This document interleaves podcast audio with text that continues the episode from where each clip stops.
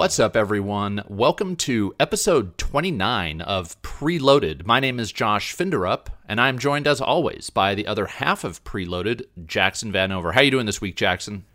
I'm doing great, Josh. I'm really excited to you know talk and get into our show this week. I'm excited to be excited about Bethesda again. Yeah, we literally just got off of uh, the computers watching the showcase that they put on. I don't know if it's a showcase, the roundtable discussion that Microsoft had with the Bethesda studio heads, and there's some exciting stuff to come out of that. We also got some other news this week about uh, some more Xbox news. We got some Naughty Dog news, so there's uh, definitely some interesting stuff you want to stay tuned for. But first, we do have one announcement to make regarding how the show posts. Usually, we kick off the show by saying you can catch it on both of our YouTube channels. Well, there is a change, and that is that it is no longer going to be posting on my channel for a variety of reasons. Hopefully, this isn't a huge inconvenience to our audience. Uh, it's definitely not the place where most people are getting the show. So, if you want to watch preloaded, you will now have to get it on Jackson's YouTube channel. And again, we hope this isn't a big inconvenience. And the show has always been identical on both channels, so there's l- literally no change to the show just where you will watch it if you were getting it on my channel. And by the way, if you were watching it on my channel, we've posted 20 episodes there. Just thanks for the support there. Uh, but now you will have to go over to JV on YouTube, J A Y V double E. So that's the, uh, if you want the video version, go there. If you want the audio version or you want to listen, you can get it at Google Podcasts, Apple Podcasts, Spotify, and Stitcher. No changes there. If you are listening on any of those platforms, we'd love for you to subscribe there and give us a rating if you enjoy the show. Uh, drop a five star review or let people know why you like listening in a written review. You can also write into Preloaded at the email address preloadedpodcast at gmail.com. We welcome all of your comments, all of your feedback, but we'd love to get your questions. At the end of every show, we dig into our mailbag, read one of your questions right here, and discuss our thoughts. So if there's anything you want to hear us talk about next week, again, write into preloadedpodcast at gmail.com.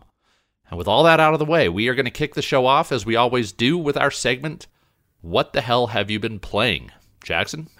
Yeah, Josh, this uh, week has been the week where I've played way too many games. Um, so I'm just going to kind of go down the item list, uh, spend a little. No such thing. I guess that's true. That's true. It depends on who you ask. Um, but for me, I um, I actually went back to the Outriders demo and it just completely changed my mind. I think I was being a little childish with my impressions, saying there was nothing good about Outriders. Um, I really appreciate a lot of the good things that it does in the looter shooter genre, and I appreciate that it's unapologetically itself. Um, it's not big for no reason, like massive open world. Everything you do is very confined and tight. It's about the gameplay or the gunplay. Uh, the loot is very friendly. It matters at low levels rather than like Destiny, where you have to play the game for 20 hours before you get something that matters. So I really like a lot of what it's doing. Also, it's not an endless experience. That's something I really appreciate. They're saying it's going to have end game um, content on launch, but this is a 35 hour game that you're going to enjoy for the 35 hours, but it's not live service. So that's stuff that I really appreciate. I wanted to talk more about that because I've been very, very vocal about how I didn't like it. Um, I, I, really do like it now, and it's crazy to have that 180. Um, That's cool. Yeah, man, it feels feels good. Um, I just yeah, I'm like, keep going. You're doing great. Um, so outside of that, went back to Immortals: Phoenix Rising. Was just surprised by how fun that that game still is. It's just fun to pick up and play moment to moment. It's just fun. I don't know what else to say. Yeah. Yeah, I love that game. Are you playing the base game or did you touch the DLC at all? I'm still in the base game, man. I'm still only about 12, 15 hours in. Hmm. Yeah. Yeah, so. there's a lot to that game. You've got a ways to go. I know. I need to keep playing uh, when I get some time. But um, I've do- dove back into AC Origins and I'm just sucked into that game since I've kind of come to a close on Valhalla and how I feel about it. I've been obviously going back to the older games and um, Origins still feels like my ideal version of the new Assassin's Creed games. So it's kind of yeah. like a little bit of mix of uh, what it used to be before we got to kind of Odyssey, which fundamentally changed things, which a lot of people love. And then yeah. Valhalla is like another version of Odyssey, is really how I see it. Um, so it's been good to kind of play that and contrast it with the other games. Nice. And then, um, yeah, I've got too many things on the list. The last thing I'm going to say is Hey, take your time. okay, Go for it, man. Okay. Um, Watch Dogs Online. I went back. Josh, did you have a chance to check this out? It just launched. No, I have had the itch to play Watch Dogs, but more for again the single player campaign, which I never experienced. But uh, I'm curious to hear how the multi or the the online. I shouldn't say necessarily multiplayer goes. Yeah, man. Um, it's it's just very much like the single player, and I suppose that's probably a good thing for a lot of people. Um, for me though, it, it didn't offer enough things to truly just kind of get me excited and get me back into it, which just signaled to me that it's not my kind of game. So. Um, Yeah. I, I think for people that really liked Legion, oh yeah, you're gonna love online. I think you're gonna have a blast, um, and you can even experience this stuff without communicating with other people at all if you don't want to. Just mute your Nice. mic, mute your party, and hop into four player, you know, co op stuff. So Very cool. Yeah. Well, uh, you have been busy. I sure have. Yeah, I'm interested to hear about your uh, your games. Um, so I have played two games recently. One, I jumped back into Hitman Three because they had uh, one of their elusive targets dropped with their you know content drops. I don't know if you've ever played an elusive target in the Hitman games. This was my first time. Okay. these are so they they make special contracts for you to take on in pre-existing levels, the levels that already exist, but with a elusive contract, you only have a set number of hours where it's available. I think they're available for like 96 hours or maybe it's a full week. Okay. If you miss it during that week, you can't go back and try it. Once you do try an elusive target, you only have one shot at it. So you can't try twice. If you die, you can never try that elusive target again. It's it's over for you. And once you get into the level, they don't show you where the targets are. It's not like you have this, this the stories to go. And even if you get into your um, I forget what they call it in Hitman, but your uh, kind of your sixth sense mode, Right. They don't show you where the target is at all. You literally got to just find them on your own. Wow. So I did that. That's incredible. Yeah. What was your experience? Um, I didn't like it as much because I found one. There were actually two targets in this particular mission. I found one right off the bat, and it was fun to figure out, you know, where he's going, how am I going to kill him, all that. But the second one, this took place in a Hitman One level, so I had to get, I had to refamiliarize myself with the level, and I was like, I couldn't find the second one, so I had to look up online to see where the second target was, um, rather than just aimlessly wander this level. So I kind of wish that they gave you some hints, but it's a cool concept for sure. Uh, I would definitely recommend it if you're looking for more Hitman content. They have another one coming up in March. I'm not sure when it is, but uh, cool stuff there. And then I started my I, I you know dove deeper into my stealth uh, exploration here, and I started a game called uh, Shadow Tactics: Blades of the Shogun. Are you familiar with this game, Jackson? I am not. No. So it's a top. It is kind of an obscure game, uh, at least compared to like Hitman and Dishonored and these other games I've been playing. It's a top-down, real-time stealth strategy game, and it is awesome. It gives you these like uh, missions. It's unlike a lot of real-time strategy games. There's no multiplayer here. It's just single player. It gives you these missions, drops you in to these sandboxes, and you're a samurai. You also have four other playable characters. They each have different abilities. You have to combine their abilities to figure out how to get through these levels totally stealthily. Like it is a 100% stealth game. If you uh, confront enemies head on, you will die. Oh. And it, they're just these little sandboxes that you work your way through, and I'm absolutely loving it. I do kind of, in some ways, compare it to a 2D Hitman, um, without it, but instead of like the disguises, you instead have these five different playable characters that you can mix and match their abilities. Like one is a sniper, one is this uh, like young girl who sets traps. This other is a shogun, so he's like a ninja, and then you have a samurai. And I, the fourth one, the fifth one that I haven't played, I think is another woman, and she can like seduce men, you know, to distract them. So really cool stuff. That's awesome. Yeah, Sounds really cool. um, it is. Yeah, I'd highly recommend it. It's called uh, Shadow Tactics: Blades of the Shogun. The developer has also made another game that got excellent reviews called Desperados Three. So that's like a more Western. oh theme. yeah, I, I that that Yeah. definitely rings a bell. Yep. Yeah. So very cool stuff. Uh, if you're into stealth, I would highly recommend it. It's very challenging though. This is like hard. They call them hardcore stealth games, and they are not joking around. That's so that's super cool. I'm gonna check it out. Yeah, so that's what we've been playing. We uh, have been playing a lot, apparently. Uh, with that, we are going to move on to our top stories, and we got some some big ones this week. Uh, starting off with the approval of the micro- Microsoft slash Bethesda merger. I should say the acquisition of Bethesda or ZeniMax. I think it was. They just said at the beginning of the week. This has well, they didn't say. I guess the European some organization in Europe basically approved the deal, and that enabled it to go through and then they announced that they were going to have some sort of uh, online event to kind of summarize what happened here and that's what happened today. That's our second story is microsoft held a roundtable discussion with bethesda. If you're watching this show you probably also watched this event along with us. And there wasn't any real i didn't take any anything away from this jackson that was hard news. Did you? Um, I, I will say the one thing that Phil um, Phil Spencer said I do think is hard news. Um, at least the way that people are uh, reacting to it about exclusivity. Yeah, so there was, and I guess there was the announcement of all the games coming to Game Pass. But yeah, so this was very interesting. Phil Spencer said that, and I think I'm getting a direct quote here, that he said that Bethesda games that don't have control. Well, okay, I'm, I'm going to paraphrase. Bethesda games that don't have any contractual obligations that would uh, lead to anything otherwise will be exclusive on quote platforms where Game Pass exists. Right. That to me says that future Bethesda games are going to be Xbox and PC exclusives unless Game Pass gets put on other devices. Right. I, I think that's absolutely the case. And um, he had a little bit there as well. Um, it, it's actually slipping my mind what he said um, specifically, but he said along the lines of, we wouldn't have made this deal otherwise.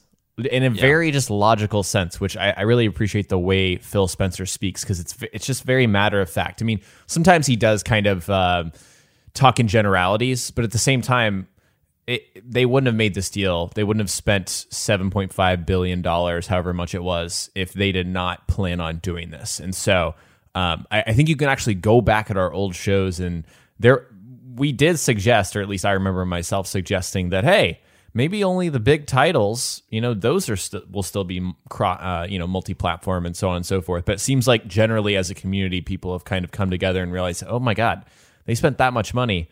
I mean, of course, this is going to happen. Yeah, and I think that that investment uh, financially was to. I mean, I, I I don't know what they're thinking over there, but to me, it would just make sense that their goal would be to grow their platform, not just to make money, but to grow their platform in the long haul. And that's what's going to make them, if they're successful at it, that's what's ultimately going to make them more money in the long haul anyway. But that's the way I see it. And I do think that, you know, these older games, these legacy games, if you can get Skyrim on your PS4, that's not going to change. Uh, if they have, you know, Ghostwire Tokyo and Deathloop on PS5, that's not going to change. But it did seem to me that if you're looking at like Starfield and Elder Scrolls 6, those might not be on PlayStation 5. Yeah, I, I think I think you should. I, I think we should actually expect that. Um, Yeah, me too. personally, and I, I wanted to actually rope this in. We have our mailbag segment, but Josh tweeted um, right before we hopped on. Not Josh, um, Brock. Brock, Brock. yeah. fan number one. Brock um, tweeted at us and said, "Do you see any reality um, where Game Pass suddenly appears on on uh, PlayStation?" And I would just flat out and say no. Um, I, I really don't see that as a reality. And, and you know, Phil Spencer did toss it out there and say platforms where Game Pass exists, but in reality, I think when you're talking about what's possible, there were whispers about Game Pass coming to Switch. That didn't happen. Yeah. Um, a- and, we know why. I mean, I think Bethesda is just trying to strengthen their ecosystem. And as much as we kind of see them now as, sorry, Xbox, um, as much as we see them as, you know, bring games to everywhere for as many people as possible, that's true. And they're investing in cloud and all of that stuff. But eh, man, they're trying to strengthen their ecosystem. Totally agree. Yeah, I think that's what they want to do, and it's not necessarily about Xbox. It is about Game Pass. So, um, I don't. Th- I don't. Yeah, I, there's another complication to that. I don't want to spend too much time on it, but you know, if if if Xbox or if Game Pass lands on any consoles that already have a bunch of those games already, like a Switch or a PlayStation, like how do you handle that? Like, how do you handle the fact that people could play Game Pass or, or people could play Dishonored 2 on Game Pass for 10 bucks a month instead of buying it off their place off the PlayStation store. That's a whole other bag of worms or can of worms, but uh um, it does make for a complicated situation. So I agree with you. I, I tend to d- not think that we'll uh, see that future come to fruition for better or worse. Yeah, absolutely. Yeah. So uh, some other news that came out of this, we mentioned there are 20 games that are going to launch on Game Pass tomorrow. By the time this podcast launches, you'll be able to see that. They have released the list. Uh, it's pretty much all the games you'd expect, with the addition of some old Doom games, some uh, the old Elder Scrolls games, all the way back to Morrowind, which is cool. Um, and then a notable omission. I don't know if these two notable omissions that I don't know if they're already on Game Pass or not is The Evil Within 2 and Wolfenstein the New Colossus weren't on this list. Not yeah, yeah. And one more I'll add is Fallout 3 is not on this list, which is interesting Yeah. to me. Yep. So, uh, for whatever reason, but still cool that these are coming to Game Pass.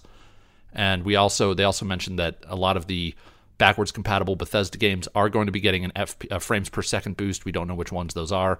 And they alluded to the fact that there's some sort of summer event coming up, which I don't think is a surprise to anybody. And we'll probably learn a lot more about stuff like Starfield at that event. Absolutely, yeah, and, and they were um, just pretty transparent about that, which is great. Um, n- we learned nothing about Starfield from this event, is one thing I want to say, and some people were expecting that.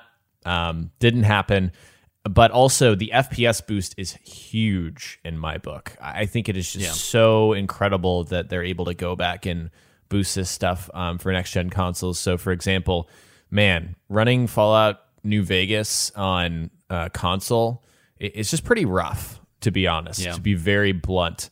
But if that, for example, gets a frames per second boost, that's just going to open up a whole new experience for people that might have jumped into the series with Fallout 76, for example.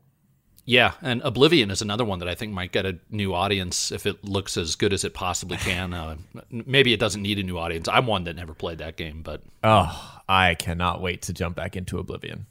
Yeah. So that was the Xbox event. We did get some more Xbox news this uh, week, kind of slid under the radar, but on a podcast called the Iron Lords podcast, which I've never listened to, Xbox program director or director of program management Jason Ronald said, quote, not all games that are releasing this year have been announced. So there are still some games we apparently don't know about uh, that are coming to Game Pass, or not Game Pass, but Xbox this year. And it did seem like he was talking about exclusive games potentially. Did you catch wind of this, Jackson? I did not, um, but I'm trying to think exactly um, what that could be, and it's it's. I'm just kind of drawing a blank. Especially, I, I tend to focus on larger things. So, like, what immediately came to mind when I read this is Fable, but I do not expect in any reality that Fable comes out this year. Personally, Yeah, and I wondered: is it are there any games that they ha- like? They've already announced Fable. Are there any games that we just don't flat out know about? And if they're if those are the games he's talking about, I would think that they're smaller scale titles. But Right. um,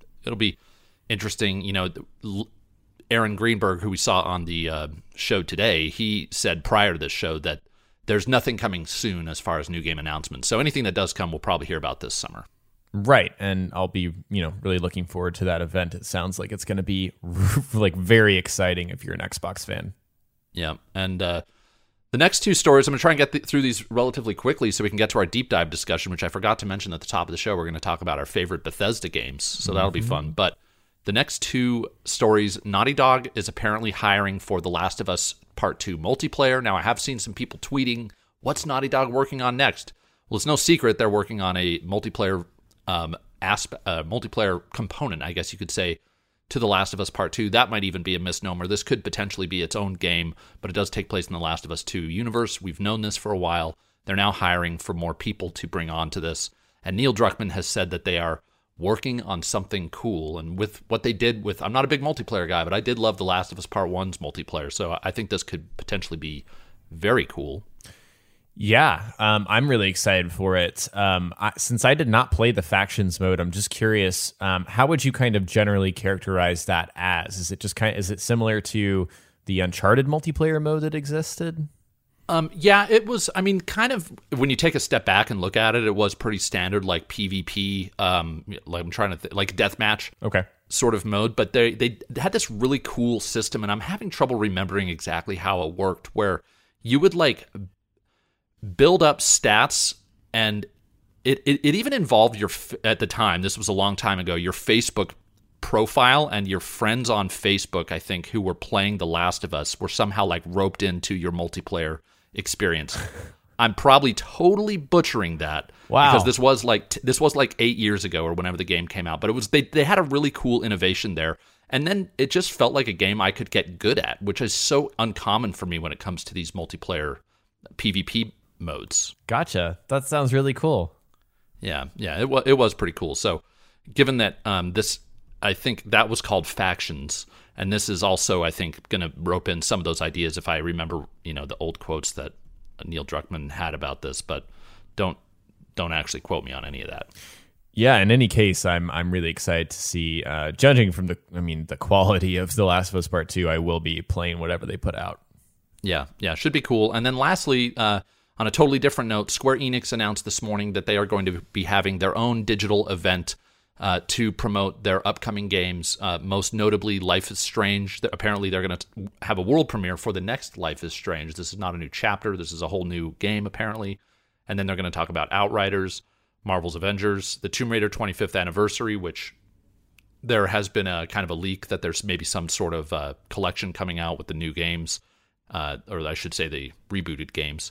Uh, then there's going to be some mobile games, one from Square Enix Montreal and a Just Cause mobile game. And then finally, Balan Wonderworld, which I think the hype for that game has kind of uh, gone down significantly since they released the demo.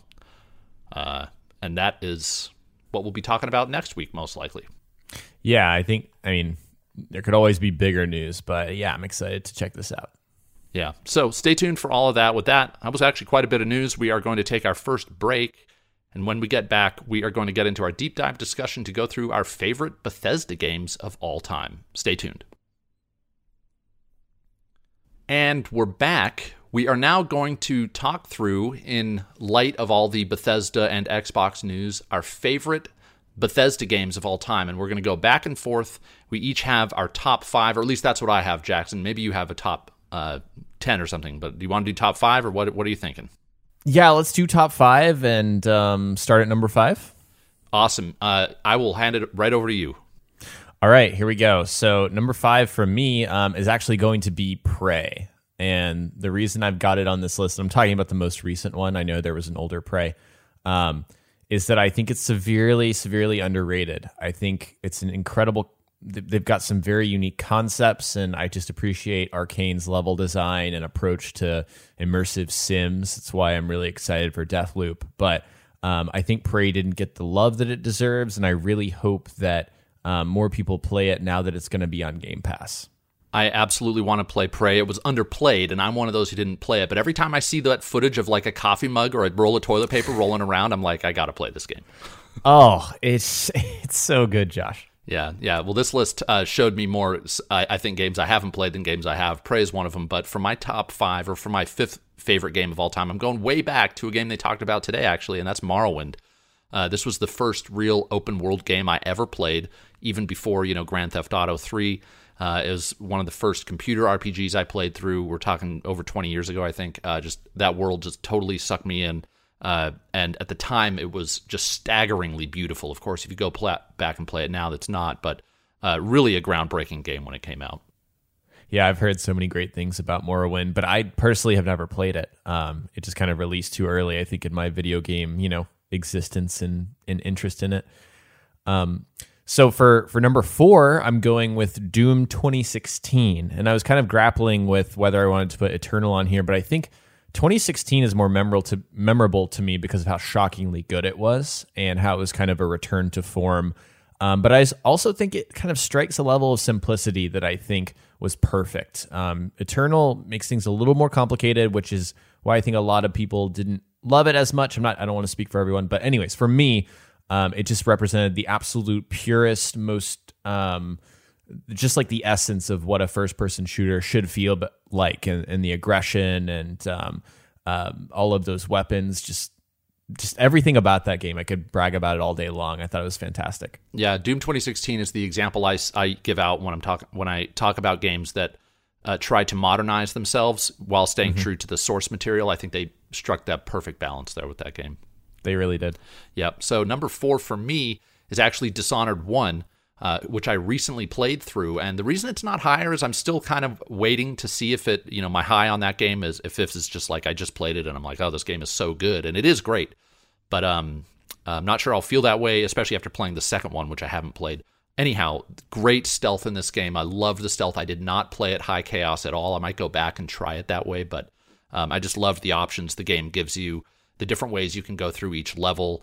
Um, I wasn't too into the story to be honest. Just the level design and the gameplay just totally hooked me. Uh, uh, going back and retrying levels if I felt like I didn't see everything, uh, everything I like about good stealth games. This um, this game had it.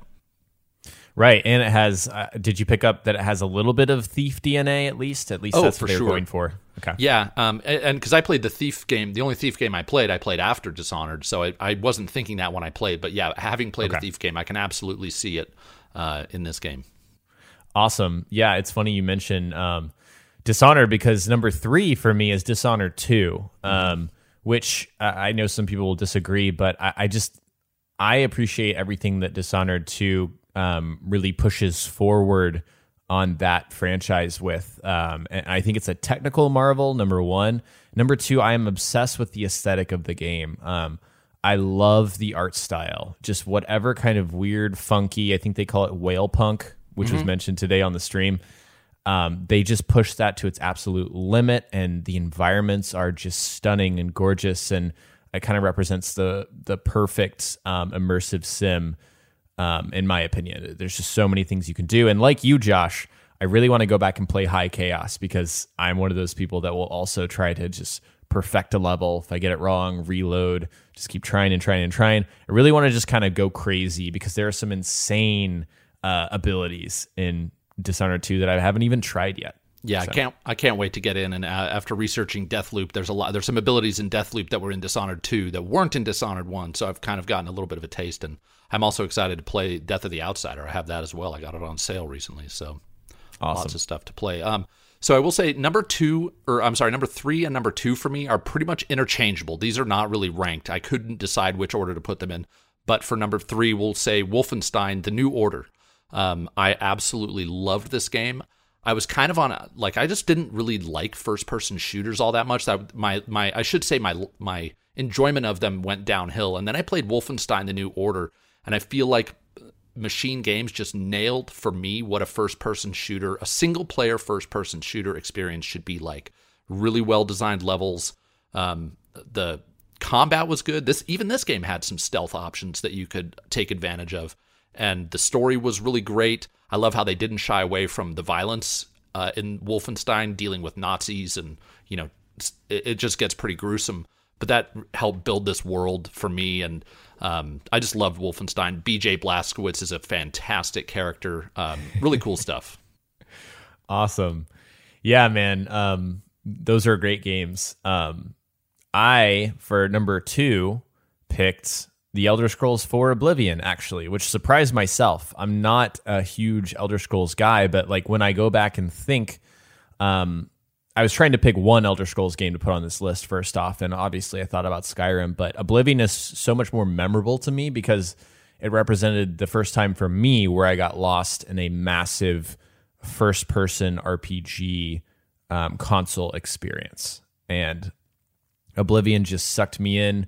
Um, I have so many fond memories of spending so many hours. You know, before I would like hop online and try to like look up the best thing and how to do this and that. Like when it was truly a player driven, me only experience. Um, it, it just sucked me in and did not let go. And uh, I spent so much time struggling in those Oblivion gates. But like, I, I loved that entire experience. So that's why it's two for me. That's awesome. Yeah, that's one that I, like I said, I, I totally skipped, and I feel like I'm missing out. And you know, I just the time commitment makes me apprehensive to go back to it, but I do feel like I missed out.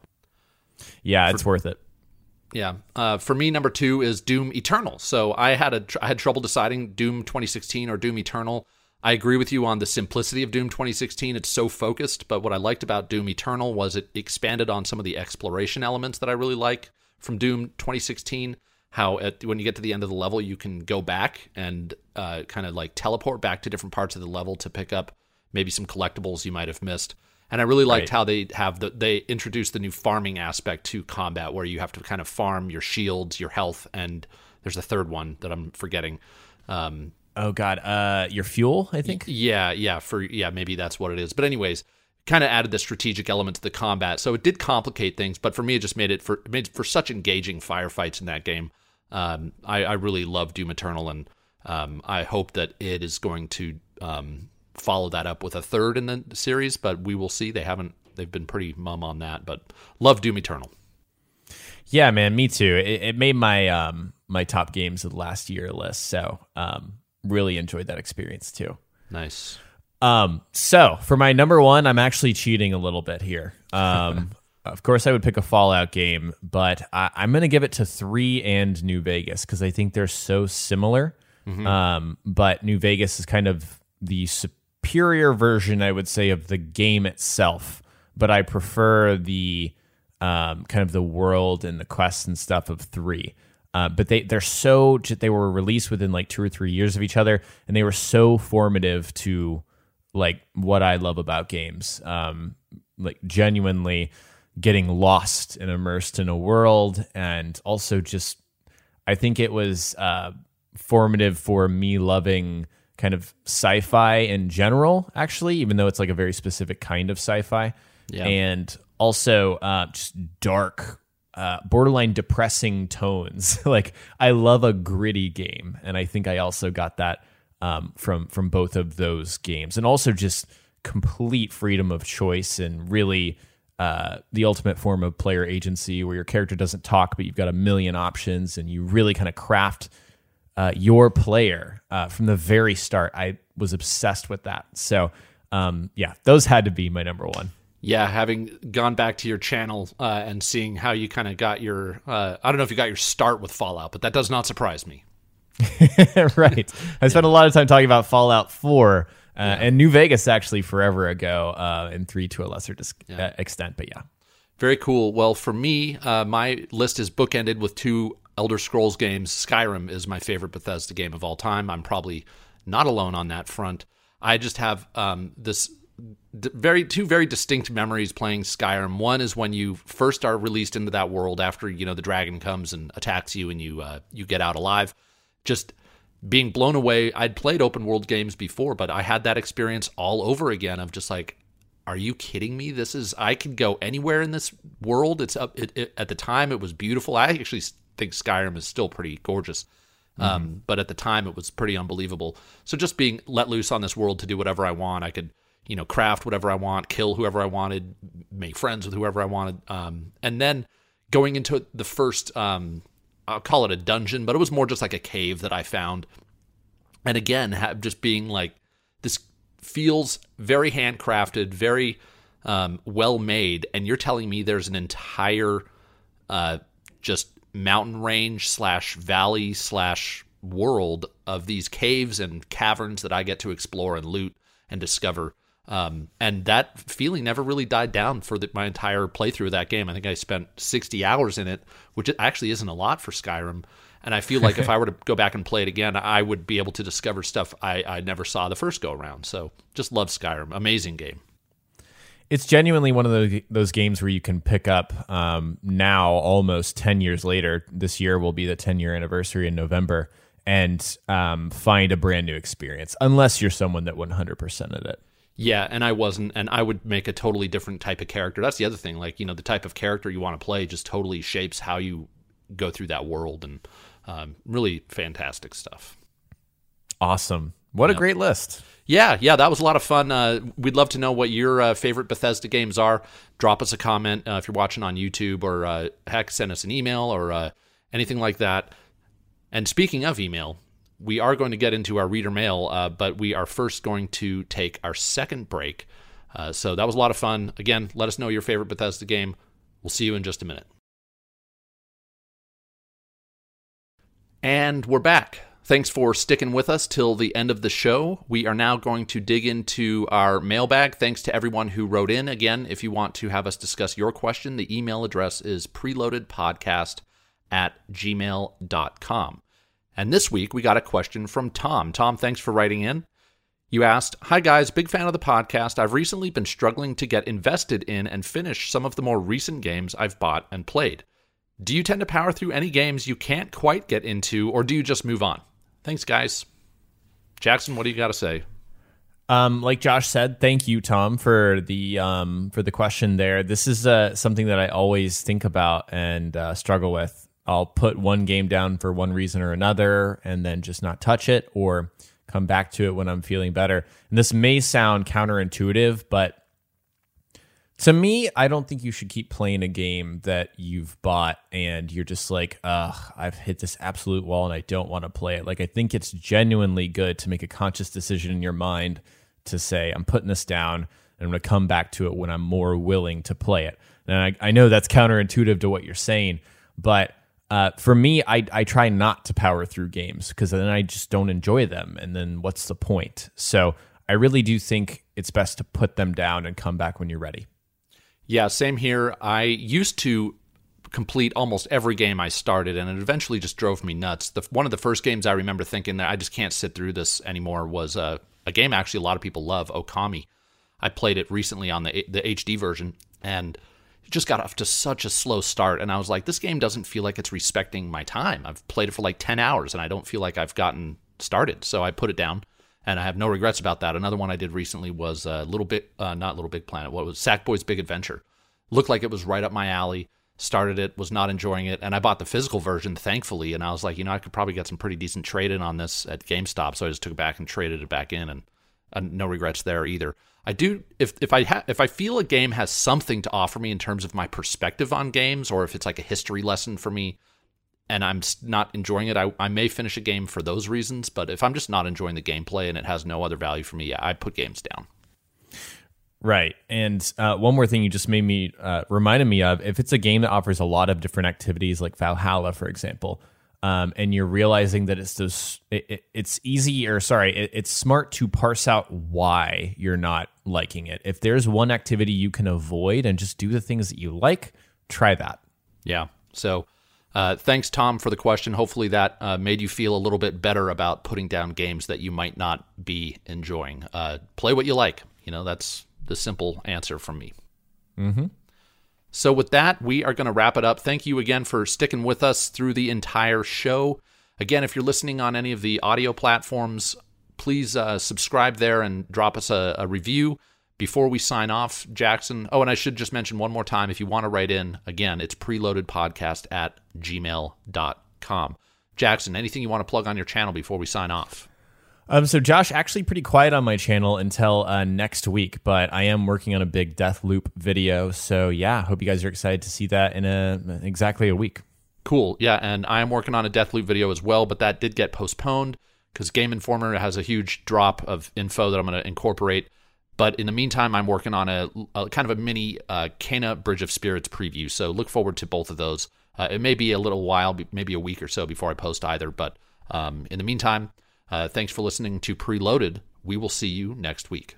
Bye, guys.